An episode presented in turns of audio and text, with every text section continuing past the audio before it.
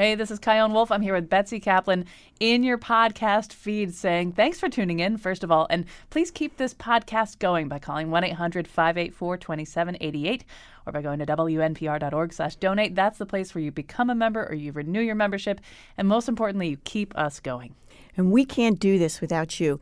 Chion and I, along with the, the rest of our team, put on the Colin McEnroe show every day of the week for you because we love to do this for you and we love the show as well. So give us a call, 1 800 584 2788, or go online at WNPR.org. Enjoy the show.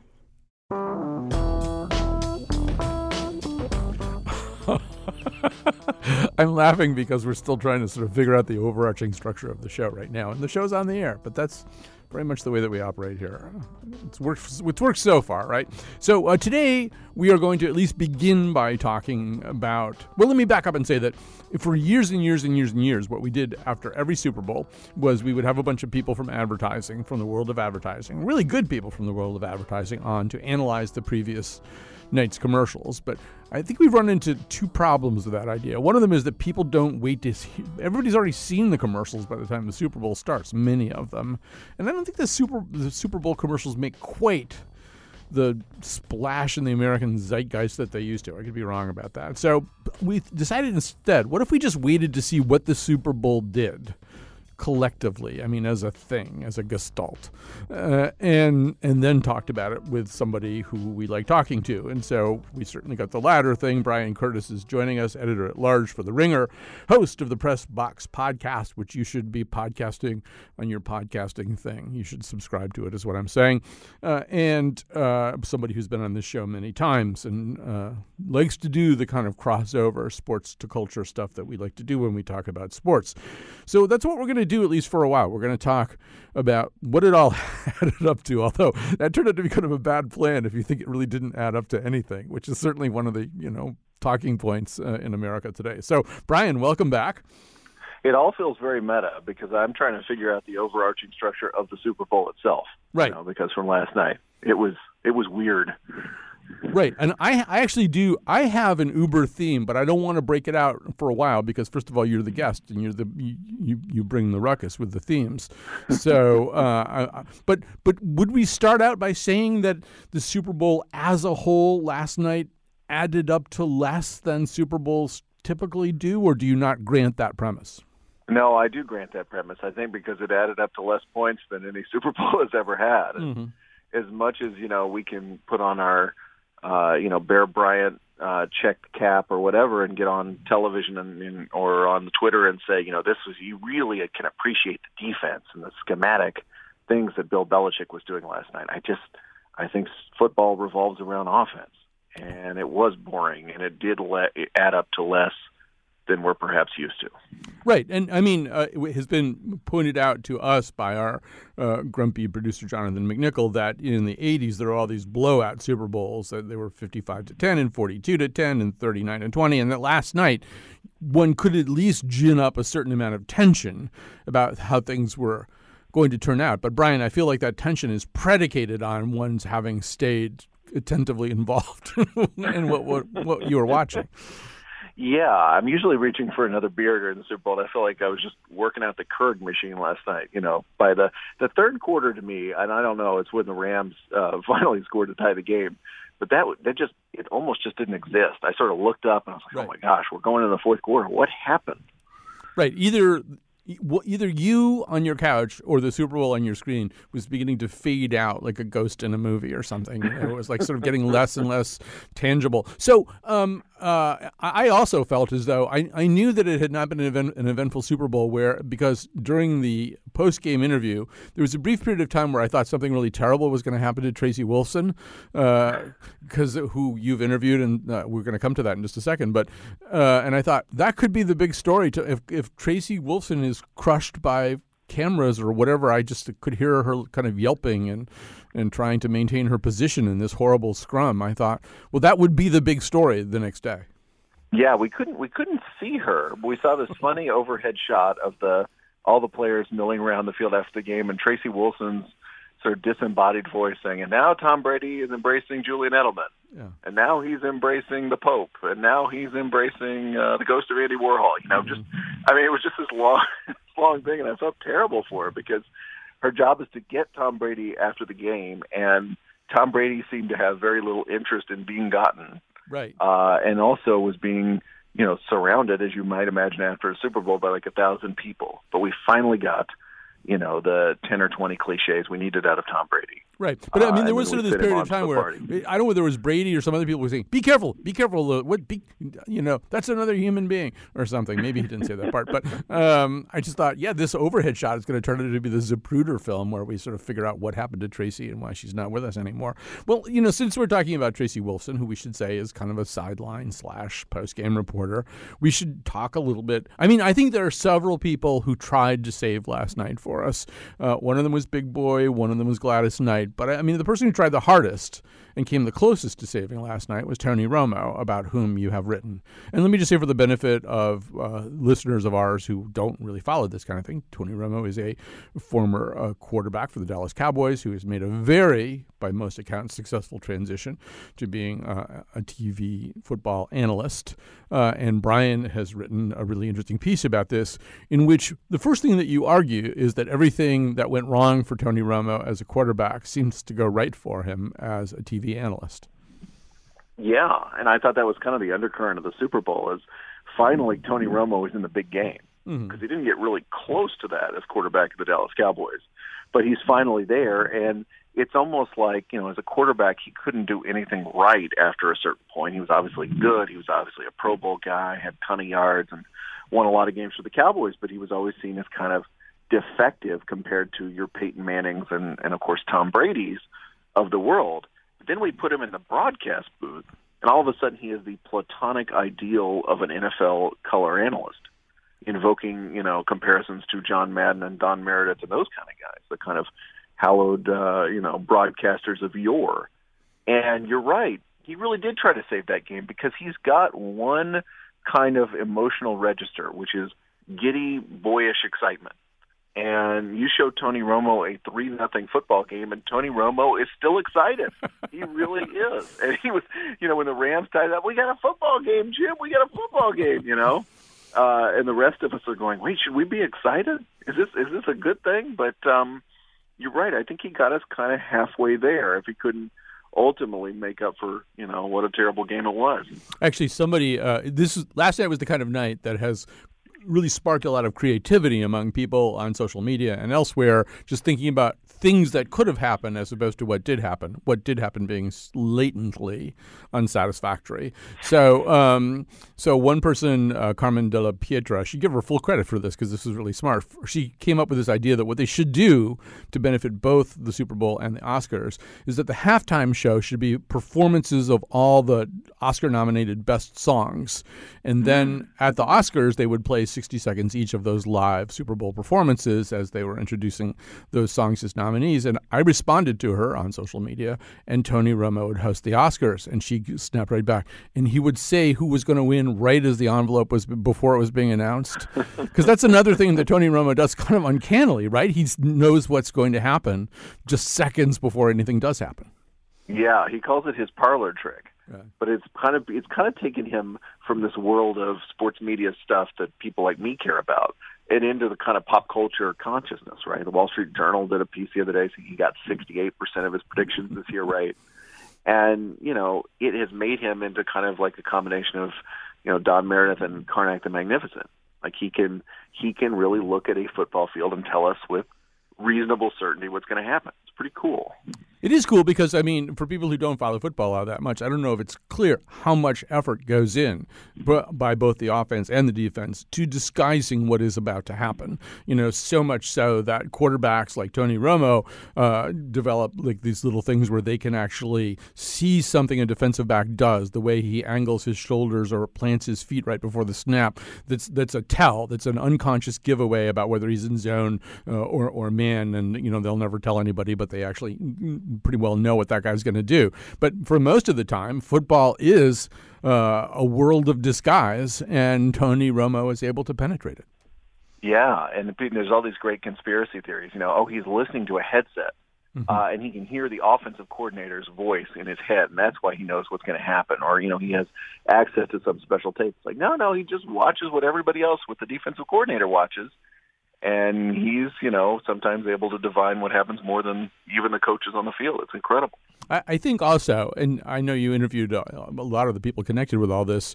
Uh, you interviewed uh, Jim, Jim Nantz, and Jim Nantz lives in Connecticut, so I have to be careful what I say. But Jim Nantz always strikes me as kind of the supremely corporate announcer. That he's basically, you know, what CBS want, whatever the CBS corporate line is about anything that's happening, he's unlikely to deviate from it very much. Whereas I think Tony Romo, he says the first thing that comes into his head, uh, and I feel like you know, you suggested, and even Nantz suggested that Tony Romo has been kind of good for Jim Nantz.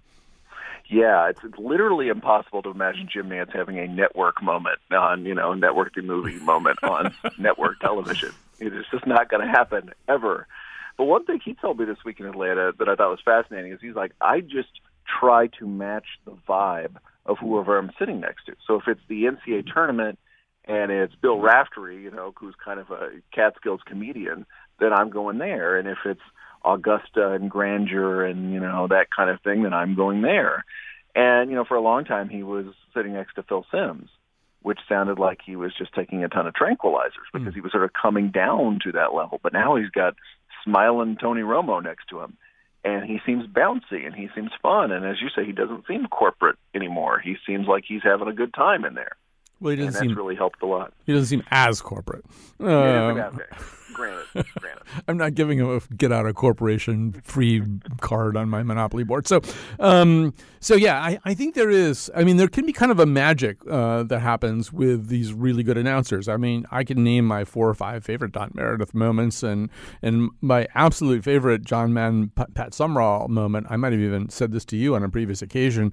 Uh, they were doing a game. Let's say it was a Cowboys game. The game was almost over. It was being played in Dallas.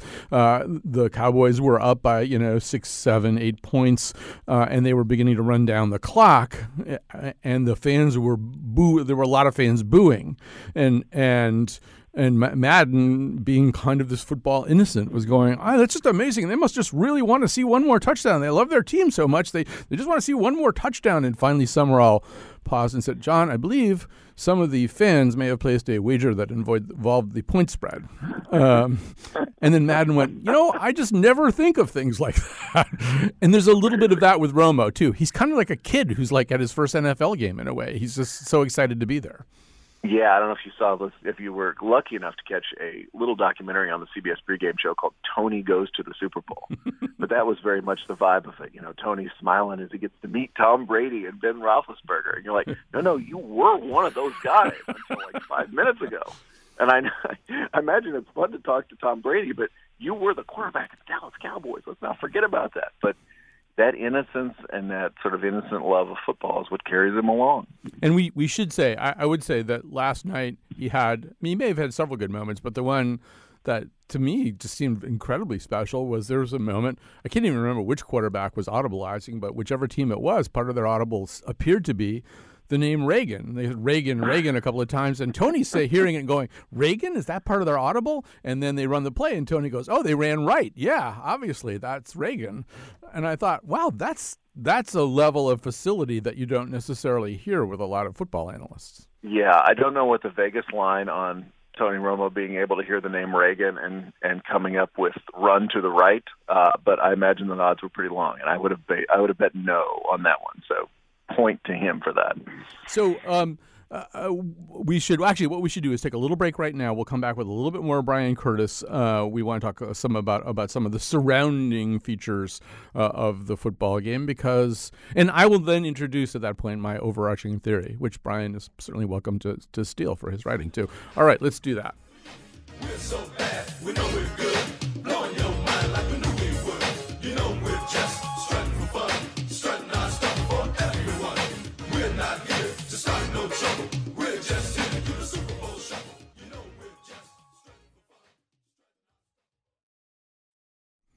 All right, uh, I am back. Uh, we are talking about the Super Bowl uh, with Bryan Curtis, editor at large for The Ringer and the host of the Press Box podcast, uh, which you should check out and then subscribe to and all that kind of stuff. So, Um, first of all, I have to say, Bryan, uh, just as a point of record, uh, Betsy Kaplan, the producer of this particular episode, thought that Tony Romo talked too much, uh, and I feel like I have to make note of that because it's also her birthday, so her opinion has more weight.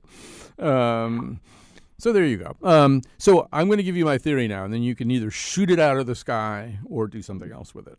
So my Okay. my theory here's my Uber theory. My theory is that when a Super Bowl doesn't really do what we want it to do, we become aware of what we actually wanted it to do. So the the relative emptiness of this particular Super Bowl was sort of a reminder that it has become this nearly essential mid to late winter ritual right alongside Groundhog Day. I don't think it's any coincidence the the juxtaposition, and we re- sort of rely on it at this point of the year to get people together in a warm space to eat food that's not really that good for them, but they they have a free pass to eat it anyway because it's the Super Bowl, and and it's you know a, sense it's very close to the State of the Union address, so it also I think is meant to provide us with some kind of relief from whatever anxieties we might be having uh, in the world. There's pageantry, fancy ads, unpredictability, uh, and and so when it isn't that, even though we kind of sneer at the Super Bowl a little bit most years. I I was aware, keenly aware last night that I needed from something from the Super Bowl that it didn't give me. All right, that's my Uber theory.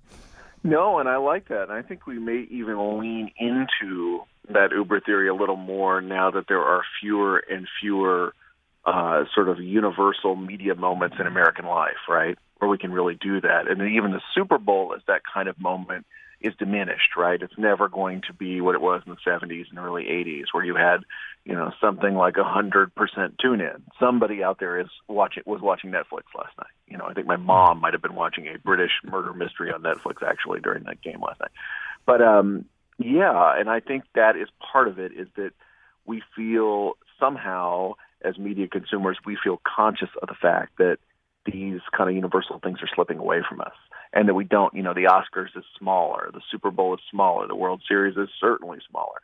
So we we sort of like it when we can all be, you know, watching together on Twitter together on whatever social media venue we are. I will say maybe a corollary is is that the Super Bowl halftime show has actually never been what we need it to be, as No. far as I can tell from the Twitter reaction, and it certainly wasn't last night. Uh, maybe Big Boi aside, because all I saw about that were jokes, Right. not nice jokes. So maybe that's the corollary to your rule. Well, yes, and I did feel as though you know at the time of the famous Janet Jackson Justin Timberlake incident, I, I thought, well, you really had to almost slow that whole thing down or something to even see what is alleged to have happened. It went by very fast. I certainly didn't notice it at the time, although I was watching this halftime show and blah blah. blah. Whereas I felt assaulted by Adam Levine's nipples last night. I felt I felt stalked by them. like you really couldn't get away from Adam Levine's nipples without leaving the room, right? Yeah, absolutely. There was there was something unnerving. Yeah, it makes us all kind of into you know reactionaries. I think is Adam Levine taking his shirt off for sure. Right. By the way, we've done some. Uh, our research department has confirmed your mother was watching Marcella, which is a uh, British Netflix. Uh, I knew it involved a country house. Sort. exactly. Yeah. um, so yeah, I, I would agree that um, I don't know was it Hank Aaron who said uh, the older I get, the better I used to be, uh, and and there's sort of a little bit about that with this halftime show. The truth is, yes, most people every year kvetch about the halftime show as, as, as though it really represented some new effrontery. And I think the case could be made last night that they're actually right. But most years, it's kind of like, yeah, I don't know. The year before, it wasn't like the Who was that like that great? I don't know.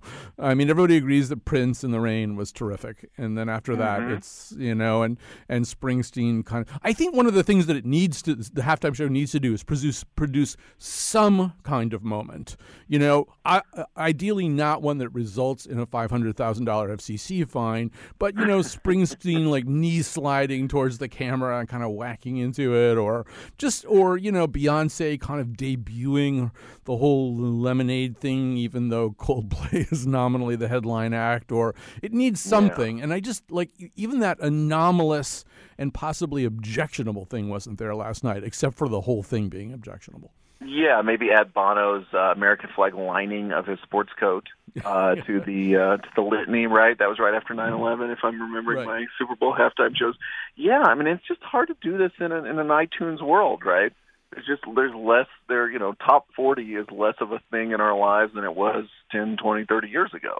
Right. So one, you had to find an act that was not mad enough about Colin Kaepernick's exclusion from the league to actually show up last night, and then you had to find that from that smaller set an act that was big enough to hold everybody's attention.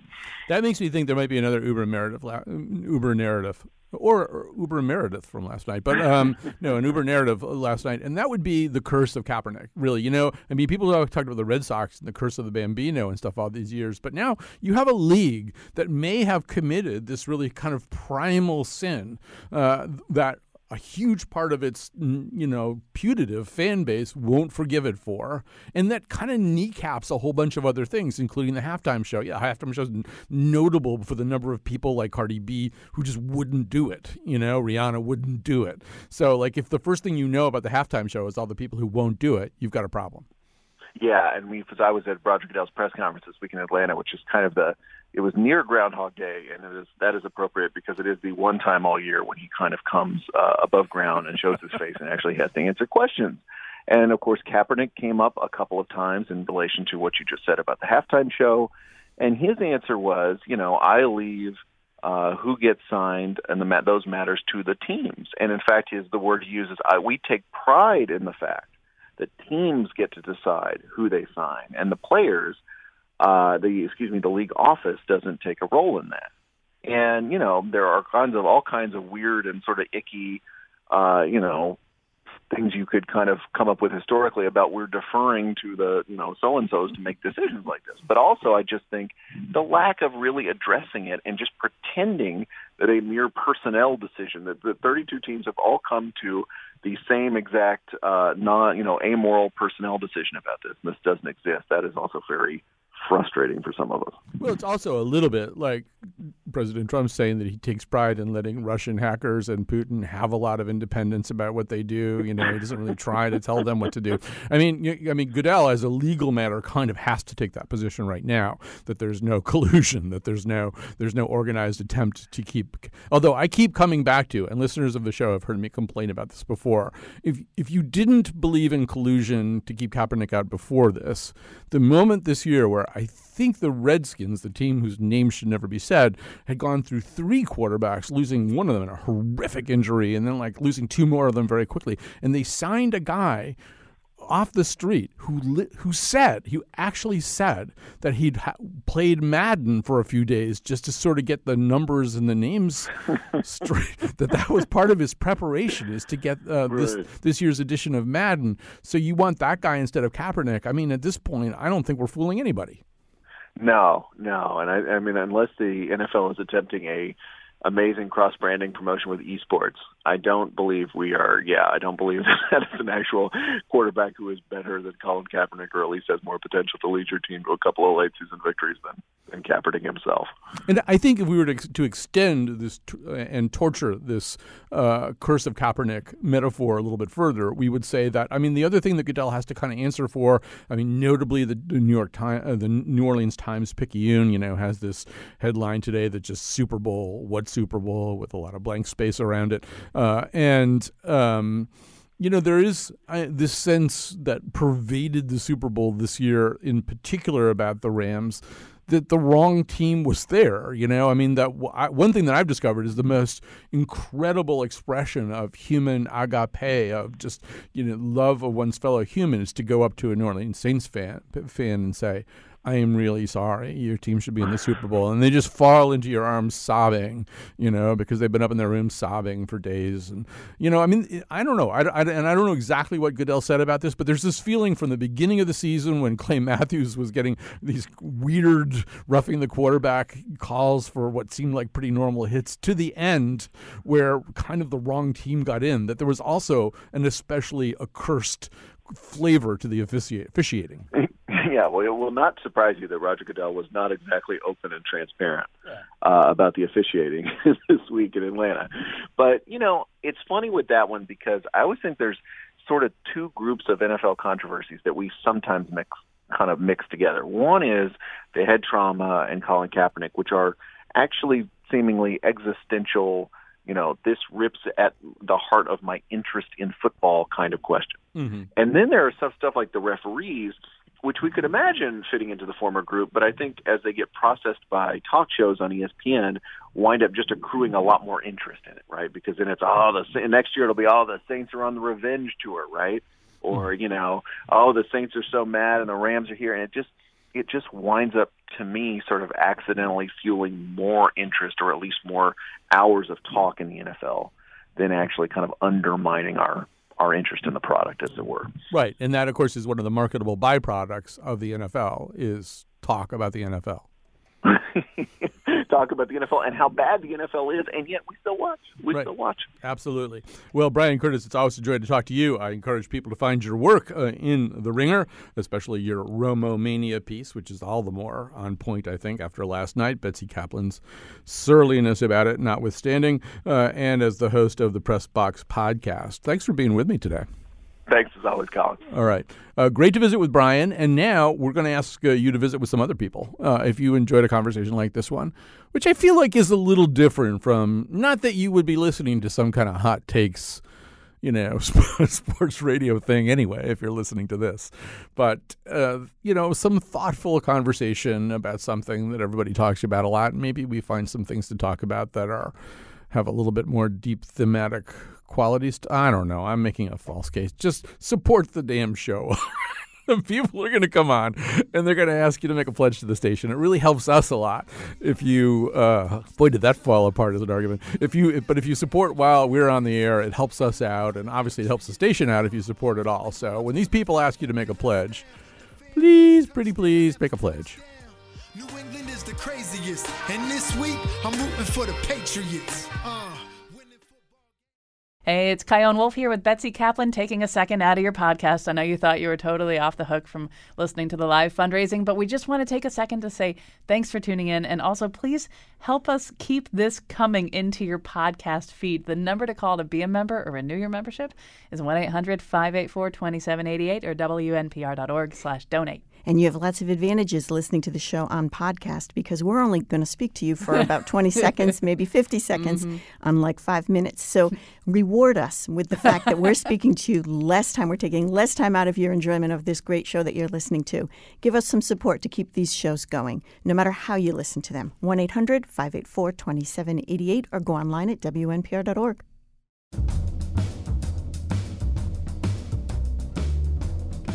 I know there's that whole thing that goes, there's four hours of my life I'll never get back again, but seriously, is there somebody I could talk to about getting those four hours of my life back?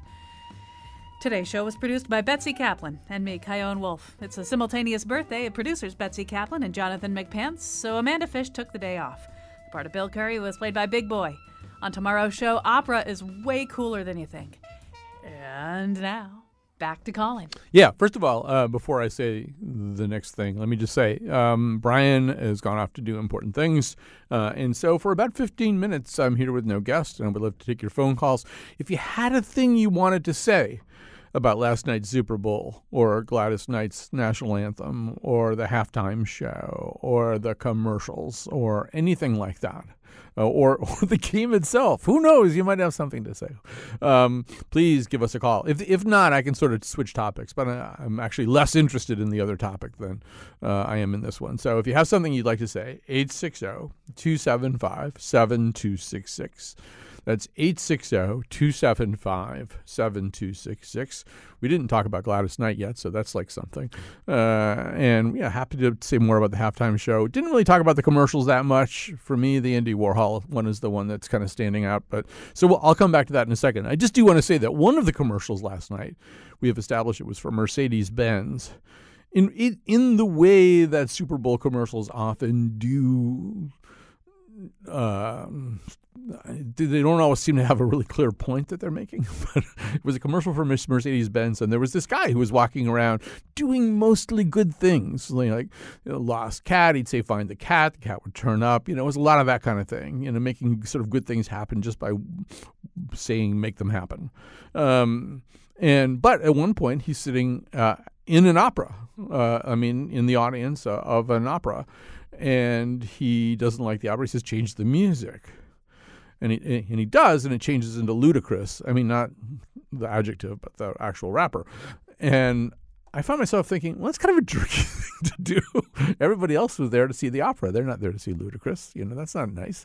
And also, it's kind of obviously a slight on opera. And one of the things that uh, you're going to hear in tomorrow's show, if you listen, is there's so many interesting things going on with opera. So many ways. I mean, you can make the argument, and it does get made in this particular show, that Hamilton is an opera.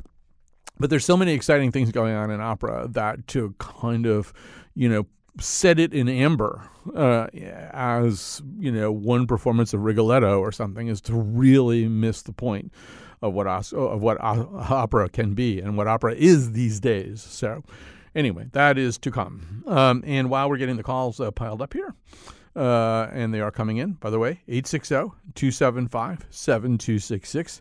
That's really good. It might mean that I don't have to talk about Ralph Northam, which I really don't want to talk about, but I can. I will if things get slow. But um, 860-275-7266 whatever you want to say about the super bowl and its attendant hoopla. I also just want to quickly say and i've mentioned this before but it's worth mentioning again is this the last time i'm going to be live on the air? I think it might be. I mean not like forever but um, uh, so on wednesday theoretically although they, i keep thinking i keep doing this magical thinking that they're going to say you know what? It turns out you don't need knee surgery. I don't know what we were thinking but your knees are fine. You don't have to have a knee replacement. But that's probably not going to happen, which means tomorrow I'm going across the street. I mean, Wednesday, I'll be going across the street at St. Francis and I will be having my knee replaced or whatever that means. And I'm told it takes a little while uh, that, you know, in the words of Duke Ellington, you don't get around much for a while. Uh, and so as a result, we, re- we are recording some shows which we already know are really good and interesting.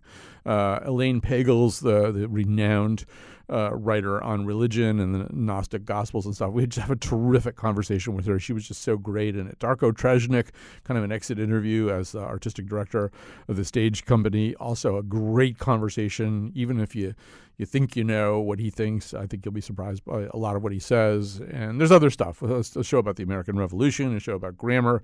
And at some point during my absence, we're going to do a, an episode of The Nose. We are not going to do an episode of The Nose. They are going to do an episode of The Nose in New Haven, our cultural roundtable, but it will be hosted by the uh, Alfred Lunt and Lynn Fontanne of New Haven. Uh, that's Lucy Gellman and Tom Breen, although I guess I got the genders reversed. All right, time uh, to go to the phones here. As I say, our number 860 275 7266.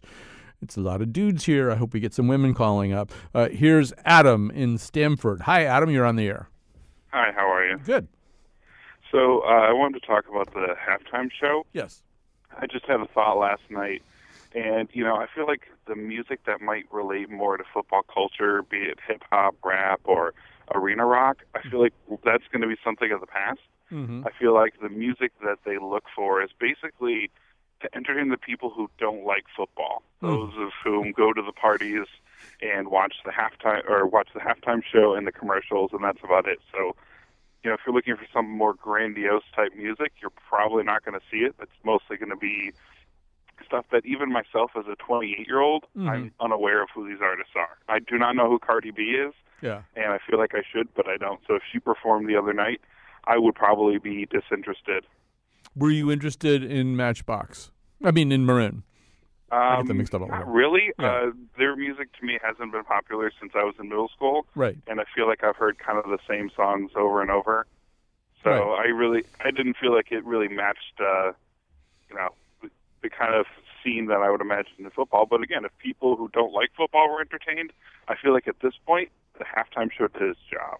Right. Well, although I, I also feel part of what we're what I'm hearing in um, what you say, Adam, also is our musical preferences have become more segmented and balkanized than ever before. I mean, if you're 28 years old and you don't really have any relationship with Cardi B, you know that's sort of an amazing thing all by itself. But you also don't have any relationship with Maroon Five, and I, I but I, I think you're not unusual. I think what's happened now is everybody has a bunch of Spotify or in my case, Tidal playlists you know, that has all the stuff that they like and the stuff that they have a relationship with. And it's radically different from person to person. It's not just an intergenerational problem uh, or socioeconomic or race or gender. It's like everything, right? You can tailor your musical experience to be exactly what you want it to be. You know, and the ha- yeah, the halftime show is by by necessity not that. You know, I mean, the, the halftime show is like water seeking a level of that where it can be at rest. so, um, so you know, in a world, I mean, I don't. I, I don't believe Adam anyway. I mean, he knows something about Cardi B. Cardi B is now like you know basically in the water supply. You just have a drink of water, you know something about Cardi B. All right, here's Stephen in Storrs. Hi, Stephen. You're on the air. Um, hi. I'm driving to a parking garage now, so I hope it doesn't cut out. But, no, but it does uh, lend a, a, quality of excitement to this whole conversation. okay, yeah, good, good. Yeah. Um, uh, good luck on your knee. Um, but uh, I wanted to say something about the same topic about why they chose Maroon Five. I don't think it's as naive as we think because they've been trying to globalize the Super Bowl for quite a while, mm-hmm. and I think Maroon Five is a lot more popular internationally than it is here because it is really old here. Yeah. And uh, Europe and stuff, they're always late. So I think there's that. And um, another thing was uh, I heard a good joke, good old Twitter thing was a was a um, Maroon Five Rams three. That's not bad. Okay. Uh, all right. Thanks for that. Good luck of finding the parking space. I guess one thing I would say with that, I'm going to just put them on hold. Uh, by the way, we've got we've got open lines here. The number is 860-275-7266. 860-275-7266. I saw it a little bit differently. First of all, I don't I don't know if Europe's always late. I mean, Europe has like its own stuff going on. But but I do think that what the Super Bowl is and the Super Bowl halftime show is is first and foremost, quite obviously, a television event. It's something that is on television, um, and just in the same sense that we now have a president who we used to see on television, like it's like, oh yeah, that guy, he's on television. Let's make him president. um, you know, I mean, Adam Levine is on The Voice. I'm pretty sure. I'm not sure which one it is actually, but he's on one of those shows anyway. You know, so he's somebody who with whom you could become familiar without being part of the Maroon 5 target demo and that sort of makes him attractive as a possible you know so i mean it's kind of like oh that guy yeah i've seen him with christina aguilera or whatever on whatever show that is. I'm almost 100% sure it's the voice but anyway let's go to mac in washington. Oh we're not going to go to mac. Mac hung up. Oh no no. Uh, our number 860-275-7266 let me just say one more thing while uh, we've got a few more phone calls kind of queuing up here um, 860-275-7266. That's the number to call. We'll get you up on the board here. Uh, and I'm being told, yes, it is the voice. So there's, I think, if there's kind of a feeling of emptiness today post Super Bowl. First of all, there's always a feeling of emptiness post Super Bowl, right? There's a certain, you know. there's a sort of, there's sort of the football media snack food equivalent of a postcoital depression uh, after the Super Bowl, uh, and but it's worse than usual. And I think part of it is also we're very hungry for change. Janet, hang in there. I'm going to get to you right now. We're very hungry for things to change. We want the weather to change. We want the White House to change. We want all kinds of things to change. And so and and we seek change now. And so what happened last night? Well, sort of this, you know, this established stasis triumphed over dynamism, right? And age triumphed over youth. This really old quarterback beat this really young quarterback. This really old coach beat this really young coach, you know, and, and to whatever extent we wanted to see the, the settled order of things, which would be embodied by and epitomized by the New England Patriots, see them overturned. That did not happen. And it makes us think nothing else is going to change either. And as I say, you know, Groundhog Day is basically just a codification of our desire for for change in the weather. And the Super Bowl happens close to Groundhog Day, partly because that's the way the football season goes, and it kind of has to be right there. But I don't think it's just that. I think the two things have something to do with one another. Here's Janet, though. Hi, Janet. You're on the air. Hey, hi, Colin. How hi. are you? I'm good. That's good. Hey, just a comment. I watched the Super Bowl. It was a little disappointing, but that's okay. You know. Yeah. Um, so the halftime show, I you know I think there've been a lot of really good acts that are that are popular, powerful musical acts. Last night, I do like Maroon Five. I like Adam Levine. They seemed a little weak. Um, but the one part I think was nice was they had a drum line. Yes. um, and then they had a choir. Right. Um, so I think what would be really cool moving forward is when they have the Super Bowl is to try to recruit local colleges or local high schools to do more of represent the community, um, and then kind of supplemented by a a musical act. Right. I, I I I agree. I mean, I there are people on social media and and also just writing uh, today saying, you know, a drumline and a choir is kind of almost sort of a default if you want to kind of take the stink off what you're doing and have it seem a little less obviously white, and you know, you get a drum line, you get a choir, and and there's certainly certainly been other, and it's always great. I mean, uh, uh for, uh, for example, you know, as I recall, I don't remember everything about Beyonce's you know big kind of rollout of um, of her new kind of lemonade sound and stuff like that, uh, and visual presentation in, in that particular Super Bowl. But I remember quite a bit of that kind of stuff. You know that there was, if not a drum line, there certainly was this you know huge dance ensemble and this really sense of of real production and and, and excitement. And I agree that that doing that is always a good idea, and getting the community more involved is always a good idea. And maybe they just have to rethink the halftime show paradigm too. Maybe Carmen Della is right, and they should just do something like perform all the nominated best movie songs, best Oscar best songs from a movie uh, nominees. Yeah. Although that's probably not on CBS, and they just they get upset. You know, I mean, everything gets ruined somehow. and there you go. There you go. See, now I wanted to be uplifting, and I just said something very unuplifting. All right, so that was Janet, though, and she was very nice. And uh, for other people who called up, we're kind of running out of time. I think I need to wind this down. So let me just quickly say once again that we've got all kinds of exciting stuff coming for you, starting soon we're going to be we we have been recording and continue to record these extra shows for while I'm out recovering from my total knee replacement or whatever it's called. Uh, and it, like the stuff that we've got already we're really excited about. It's really good. Uh, and I think we are going to get at least one more of those things done in the next day or so. So get ready for all of that. And um, and now, right now people are going to come on the radio. Nice people who mean you no harm and ask you this is just like a little five day pledge drive we're doing, I think. So it's Monday through Friday, as far as I know. And, um, you know, if you'd be willing to give, and if you'd be willing to give in our little slot here, it does really help us. And it, it's your way of sort of saying that you you really like this particular kind of show. You like a show like this one. You, like having it here, uh, and you support it, and so it does stay here. I think I've made myself clear. Thanks, and happy birthday once again. It's sort of weird. The two full time producers of this show, we have many people who work on this show, but the people who are full time producing episodes, they have the same birthday. That's strange, but happy birthday to them.